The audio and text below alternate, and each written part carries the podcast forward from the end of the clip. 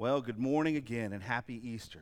I'm so glad that we get to spend this time. You know, it's it's almost like we wait all year to get together again like this, and so we're glad that that we have a little bit of a family reunion here this morning. Everybody's scooting in nice and, and tight next to each other, and and this is what churches are meant to look like, by the way. Churches should be overflowing, and we should be, you know, having this sort of uh, this sort of experience regularly as God works in us, as as death is overthrown, and as that salvation flows to us. With it comes joy, peace, patience, gentleness. With it comes forgiveness. With it comes wholeness and transformation that leads us to eternity.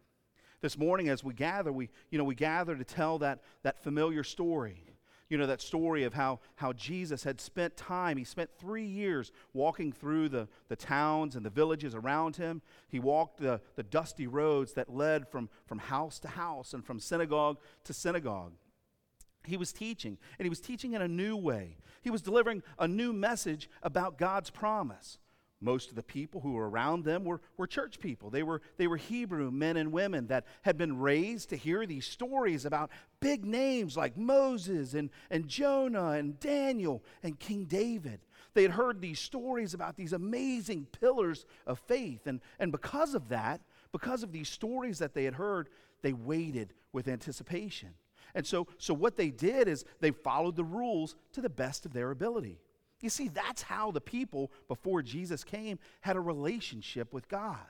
The way that they could relate to Him, the mechanism that God gave them for sort of coming back and being in His presence was the law. And so what they did was they tried to be good boys and good girls. What they tried to do was, was not steal and not take and not be mean and not do all of these things. And sometimes, like us, they screwed up. And when they messed up and, and when they didn't know what to do next, God gave him the next step of that. He said, I'm going to give you a tool, a tool to, to try and make that better. And so he gave him something called sacrifice. They could bring him, you know, so if they just said a bad word or they just, you know, told a, a little lie, well, they might just bring some grain for that. If they did something bigger, like, you know, uh, uh, sinned against their mother or their father or dishonored somebody, if they, if they committed something really egregious like stealing or like, you know, murder, then they would have to do something bigger. They would have to bring a, a lamb or a bull, and they would have to sacrifice that animal. And that was their mechanism to say, God, I recognize that what I did was wrong, and, and this is me standing before you saying, I know that, and I'm asking you to forgive me for it. That was the mechanism for them to get back to God. Well, here's the problem with that it relies on us. It relies on us to then not mess up again. And so what happens is that mechanism that God gave the people through the law and through sacrifice, it was just temporary.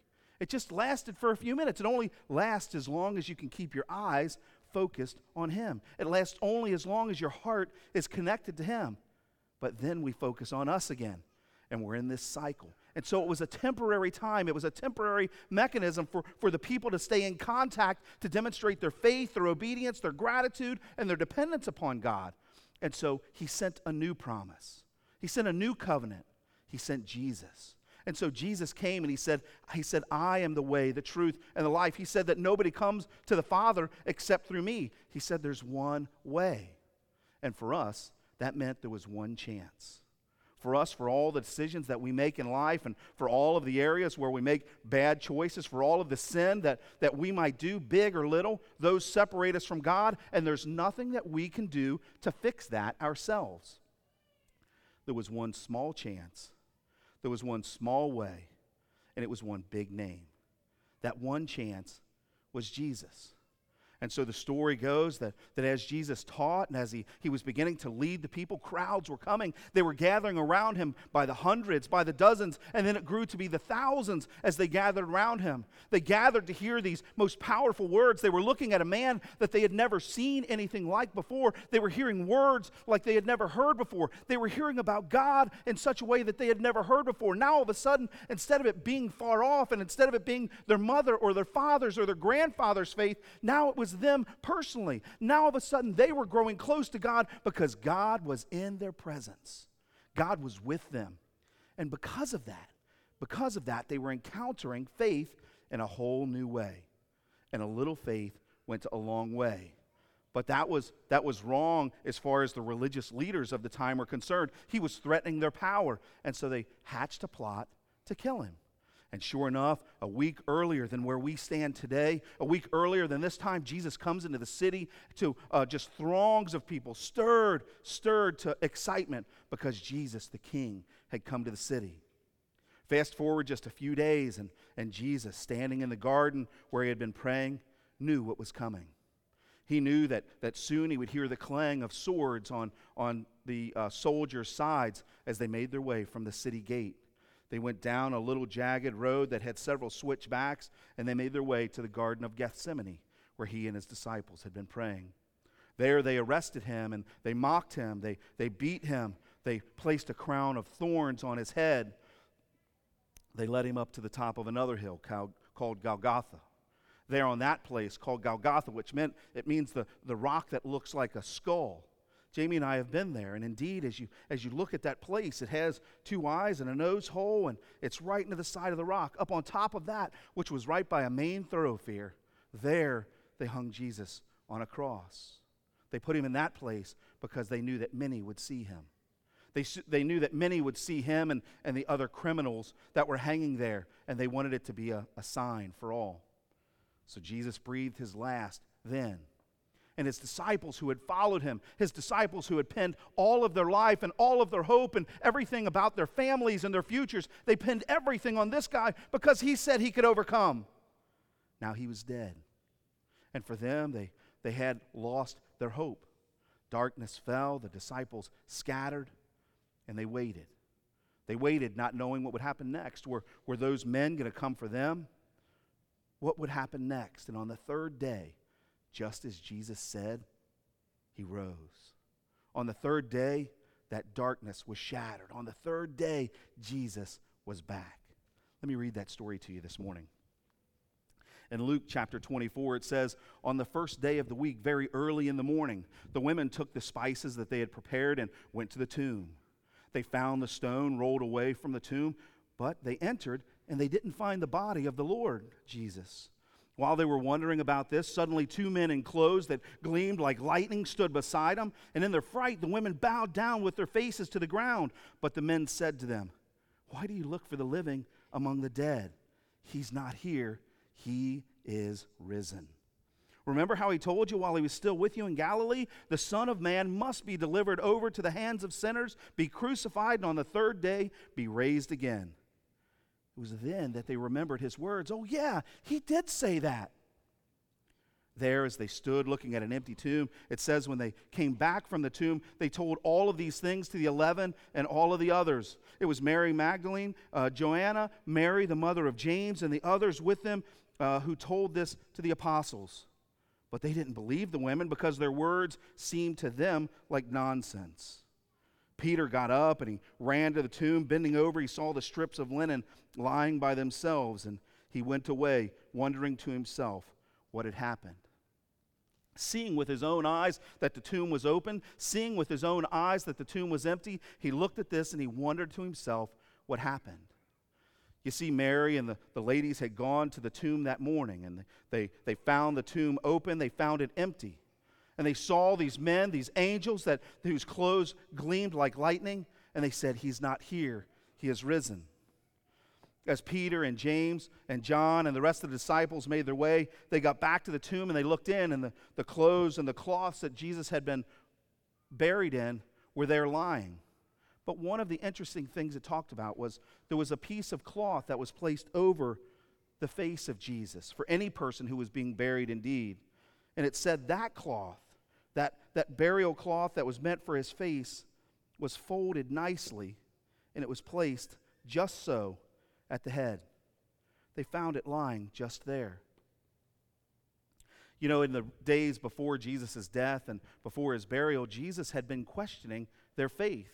Indeed, here over the last few weeks, we've been talking about what it means to have small faith and how powerful small faith can be, and, and even how powerful small gifts can be.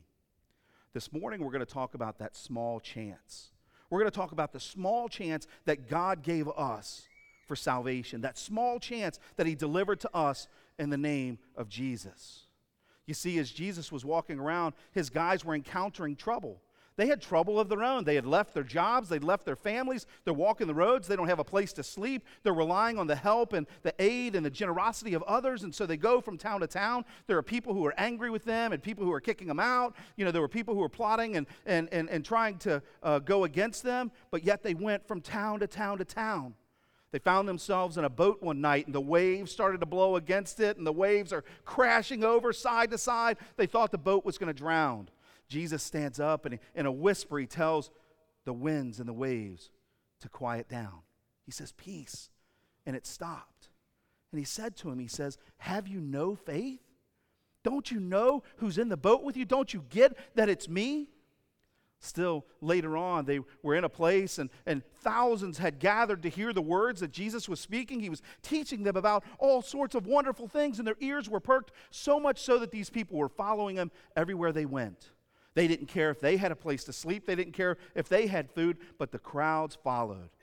His disciples came to him and he said, Jesus, look, there are thousands of people out here. We have nothing to feed them. There's no place to go. It's going to be dark soon. They said, send them away so that they can get something to eat. Send them away. Maybe call them back, but send them so that they can have a place to sleep. And Jesus says, no, guys, go feed them. He said, feed them? Feed them with what? All we've got are a few fishes and a few loaves. And Jesus says, here, let me do it. Out of that lack of faith, Jesus multiplied that small gift. With that lack of faith, he multiplied it so he could show them his power. Still later, as, as Jesus was hanging on that cross, having experienced and seen all of these things, having witnessed and having heard Jesus' words that he would be handed over, that, that, that he would be raised from the dead on the third day, still, as Peter looked into that empty tomb, he wondered what was going to happen next. He wondered what will happen to us and where has Jesus gone? Well, what we hear in this story and what we hear throughout the rest of the Bible, it doesn't matter if you're on the first page or if you're on the last, and all of the pages in between. This book tells one story about one man and about one hope, one chance for our salvation as you think about that one chance through one man. In Romans chapter 5, it actually says, consequently, just as one trespass, one sin resulted in condemnation for all people, so also one righteous act resulted in justification and life for all people. You see, from the sin of, of one group, from one husband and wife, all the way back at the beginning of the Bible in Genesis, in the garden, they took a bite of that fruit, and because of that, it says that all of mankind, all the way from those two people to this full building this morning, sin flowed through that one act. The reason it kept flowing is because we kept sinning. The reason it kept flowing is because we kept making similar choices. We kept separating ourselves from God. But he gave us that mechanism of the law. He gave us that mechanism of, of salvation through things like uh, the gifts and the, and the sacrifices. But now Jesus was here to make that permanent. He was going to provide a permanent solution. And it says, just as, as one sin from one person flowed to all of us, he says, one death, one life, one sacrifice of Jesus flowed to all of us just as well. And so in life, you know, there are things, uh, there's probabilities. Uh, some of you in high school or in college took a class called statistics. And in statistics, you look at probabilities. You say, how likely is it that something will happen? Well, in our life, there are some things that are very predictable. Here's what we know we know that the Reds are going to finish somewhere close to or under 500. That's just a known. The probability is very high. Here's some other things that are known. There is a very low probability, regardless of day of week, time of day, or time of year, that you'll go to McDonald's that the ice cream machine will be working. Very low. Very low chance of that. These are the sort of things that, that we sort of look at and we start to make decisions based on those probabilities. We know that there's, there's a, a very low chance that, that we would be able to take care of this ourselves. When you look at life and when you look at all these things, what we know is that every person lives and we know that every person dies. 100% probability of that. For some, they hang their hope on what happens next on faith right? Because that's the question we ask ourselves, whether we're, whether we're an atheist or whether we're a believer. We say, what happens when we close our eyes for the last time? And what we want to believe and what we want to hope for and what we want to happen is that we'll close our eyes to this world and we'll open them to the next. And so we want the probability to be very high of that. But what can we do to fix what we've done? How do we get ourselves back in a right place with God? Folks, I'm here to tell you that as, as low as the probability of that ice cream machine working, it's even lower that you could do anything to fix this yourself. Zero chance. It says that we've all sinned and we've all fallen short of the glory of God, and it says that there is absolutely nothing that you can do to earn your way back. But there's a chance. In the movie Dumb and Dumber, Lloyd was talking to this girl and he said, You know, would you ever go out with me? And she said, Not in a million billion years. And he said, So you're telling me there's a chance? So you're telling me there's a chance? Well, there's a chance. There is a hope. There is just a, a glimmer of light at the end of the tunnel. Not because of who you are, and not because of who your grandmother is, not because of what you've said or done, not because of any of those things, not because of what you've prayed, and not because of how often you've been at church or, or how often you haven't been, because of one thing and because of one man. Because of Jesus dying on the cross that Easter, we have a chance. And for as low as the odds are for everything else, and for as low as the probabilities might be, here's what's a guarantee God is a sure thing. God is a, is a 100% bet. You've got a tip here today. You've got an inside source. God is where you want to put your money. It's a sure thing and it's a sure bet with Him. Here's what it says in, in Matthew chapter 19. It says, When the disciples heard this, they were greatly astonished and they asked, Well, then who can be saved? Jesus looked at him and he said, With man it is impossible, but with God all things are possible. They were talking about gift giving. They were talking about, you know, life. They were talking about people who had done all of these things. And Jesus was saying, look, it's going to be more difficult for that guy to get into heaven than anybody else. And they looked at him and they were amazed and they were astonished. And they said, No, no, no, no. This guy's giving so much and he's doing all of these things. And if you look at him on the outside, he's like, he's like the Christian's Christian. He's the one that the light beam should be uh, on. He's the one that if you were drawing his picture, you'd draw the halo on top of his head because he's an angel. And Jesus says, No, I tell you the truth. It doesn't matter what he looks like. It doesn't matter how shiny his halo is. It doesn't matter how, how pretty the gifts are that he gives in the collection plate. He said, I tell you the truth, it's going to be difficult for that guy. He said, because it's not about what's in his pocket, it's about what's in his heart. He says, but here's the beauty of it. For you, it's impossible. But for God, all things are possible.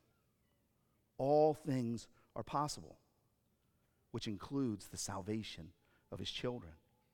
You might think that you've gone too far. You might think that you've been gone away too long. You might think that you're, you've outsmarted you know, creation. You might think that, that you've got all of these wise ways in your head. You might think that, that God could never convince you. You might think that God could never save you. You might think that He could never bring you back that far. But you're wrong. You see, with us, it's impossible with us trying to do these things is not possible. It's impossible. 0% chance, but with God, 100%. You know, in that story where, where Peter makes his way to the tomb, he goes in and he finds this, this napkin, this cloth that had been covering the face. I married my high school sweetheart. She's wonderful. Jamie Chowning is a really special lady. She's talented at many things, and, and through the years, I, I learned how to make her laugh, and I can still make her laugh. It's one of the most uh, special parts of our marriage is that we still laugh together. I've also gotten pretty good at making her cry. Over the years, I've figured out just the right ways to poke and prod and, and, and, and sort of twist words that would make her cry. I know how to make her feel special. I know how to make her feel wanted. One of the things that I didn't learn about her is that is that for all of the things that she did and that she had shown me, after we got married, I found out that Jamie is a magician. It's, it's actually pretty spectacular, and it really only presents itself in one place when we go out to dinner. When we go to dinner together, you know, we'll, uh, we get there and they always have the, the silverware rolled up real nice at your place setting. Sometimes it's a paper napkin and sometimes it's like a, a fabric napkin, and I always get it out early, you know, and I get it set. I put my silverware just so. You're supposed to do that before they serve the food, and you put it on your lap, you know. And so I do that. And at some point during the meal, through some series of black magic, my napkin whew, disappears. It's gone. Where did it go? It, it leaps from my lap like it's Star Trek or something. It goes from my lap to Jamie's lap magically. And I'm like, where did, and it's still a surprise to me. Where did my napkin go? And then she does like, you know, does the magic hands. And it's like, poof, there it is. And I'm like, how did you do it? She always finds a way to steal my napkin. Now, here's another thing that, that if you get to know me very well, what you'll know is that for is for all of the things that I'm good at, one of the things that I'm not very good at is holding my bladder. And so during a meal, I'll have to go to the bathroom at least two or three times. And so I'll be sitting there drinking my free water because I'm too cheap to buy a lemonade or a Coke. And so what I have to do is I have to take my napkin and I have to put it on my, my plate or I'll put it next to my, uh, the chair. Or I'll hang it over the chair. Why do you think I hang it over my chair like that? Why do you think I hang it over the chair? Because I'll be back. I'll be back in just a minute. So I don't want to just wad it up and throw it on the floor. Or I don't want to, you know, throw it on the table or something like that. A lot of times I'll still have food on my plate. Have you ever done, done this number? You've got to go to the bathroom, but you're sort of in a rush because it's like, hey, if the server comes back, don't let them take my plate. There's still two bites of steak left on there, and I don't want that to go anywhere. We make arrangements. We, we make sure that the people who are taking care of things know that we'll be right back. Well, folks, the, it was no different 2,000 years ago. You know, when Jesus was alive and as he was walking around from place to place, you know, a napkin at a dinner was, was part of the sign. You see, they had people who were pouring the wine. They had people who were bringing the bread and they were bringing the food and they would recline at the table and they would, they would tell stories and I'm sure they would laugh big laughs and, and it was a wonderful time. And if somebody had uh, their napkin and they wadded it up and they threw it, you know, on the table or threw it on the floor, the people who were serving them knew that it was over. It was finished. You could clean up and you could go on. But if they found that napkin folded up neatly, as so, they knew that their master would be back. When Peter ducked down and he looked inside that tomb, when he saw those burial clothes that had been there, and when he saw that, that piece, that napkin that had been on his face, and he saw that it was folded up, it said two things to him. One, he's not here. But two, he's coming back. This was a sign to, to Peter and James and John and the rest of the disciples who had spent their lives following Jesus, the ones who were beginning to lose hope and, and said, There's no chance of us getting out of this thing now. What will we do? Jesus gave them a little glimmer of hope there. They saw that napkin folded up and they said, He'll be back. And sure enough, it was just a little time later, they, they saw that Jesus indeed had returned. He appeared to them in that upper room. He proved himself to them. They saw him again later at the shore of the, the Sea of Galilee. They were able to touch him, they were able to hug him, they were able to have a meal with him. Jesus proved not only that he was God, he proved that he was alive. He showed that on the cross, he conquered death. And when he sprang out of that tomb, he conquered all of sin and, and eternity for us. We win because Jesus won we had one chance, and God was a sure bet. And so here's your chance. This is your chance. This is your day. This is your heart. This is your forever because He's your God and He's your Savior. And all we have to do is take a chance. We have to take one small chance to say, Yes, Lord, I believe. In fact, it says that that's all we have to do. It says in Romans chapter 10, beginning in verse 9, if you declare with your mouth that Jesus is Lord and believe in your heart that God raised him from the dead, that you'll be saved. For it's with your heart that you believe and are justified, and it's with your mouth that you profess your faith and are saved. It goes on and finishes in, in verse 13, and it says, For everyone who calls on the name of the Lord will be saved. You see, with, with God, all things are possible. And it says that all people, Everyone. You, me, each of us who call on the name of the Lord will be saved. God is a sure thing. He's a 100% bet.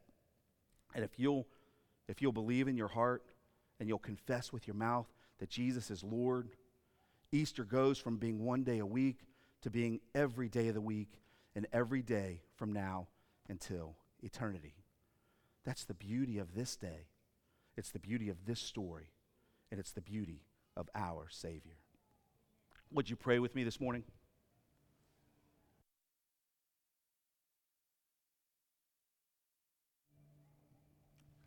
Father God, we gather here in your presence. We gather at the foot of the cross and, and we gather astonished and amazed that the stone was rolled away. Lord, Lord, this morning we declare that you are good. We declare that you, you love us, and Lord, we love you. Father, today, would you help us to see that with you it's possible? Restoration of family is possible, restoration of faith is possible, salvation is possible. Lord, might we take a stand today? Might we cling to that, that place and to that cross? And, and Lord, might the blood that you shed wash over us and save us. Oh, that wonderful cross.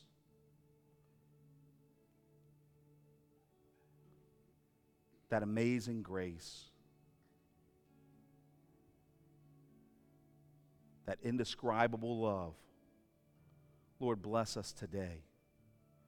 Bring our families together. Bless the meals and, and bless the time. May the fellowship and the memories be great. And may you get the glory, God. May your son's name be raised, and may all the pretty dresses and sandals and, and suits and bow ties, Father, may you get the glory for those things today. We bring our best to you because you delivered your best to us. Lord, Jesus is enough. He's enough. And Father, I, I confess with my mouth and I believe in my heart that He is Lord. And Father, we pray that through that faith and by your grace, you would continue to lead us to the cross because it leads back to you. Bless us in Jesus' name we pray. Amen. Amen. This whole story for the purpose of Jesus getting off the cross and getting out of the tomb you know, we still have these signs and these relics that are reminders of what God has done for us. You know, in fact, the Hebrew people had gathered that time of year for the Passover meal. They were remembering what God had done, bringing them out of Israel, bringing them out of captivity, relieving them from those who were oppressing them. They have that festival to remind them. We take communion from time to time so that we can remember what God has done for us. And so we, as, as Christians, we look on certain relics like a cross and and a crown. We look on them and we don't worship a cross, we don't worship a building, we don't worship a book, but we worship the God that these things are about. And so this morning we're going to sing one more song together. This is your chance to respond, either in your heart and in the pew where you are, or even right here at this altar. As we sing this morning, I would ask that you please stand. We're going to sing a song called the, the Wondrous Cross. We're going to sing about that place where Jesus gave his life in exchange for yours.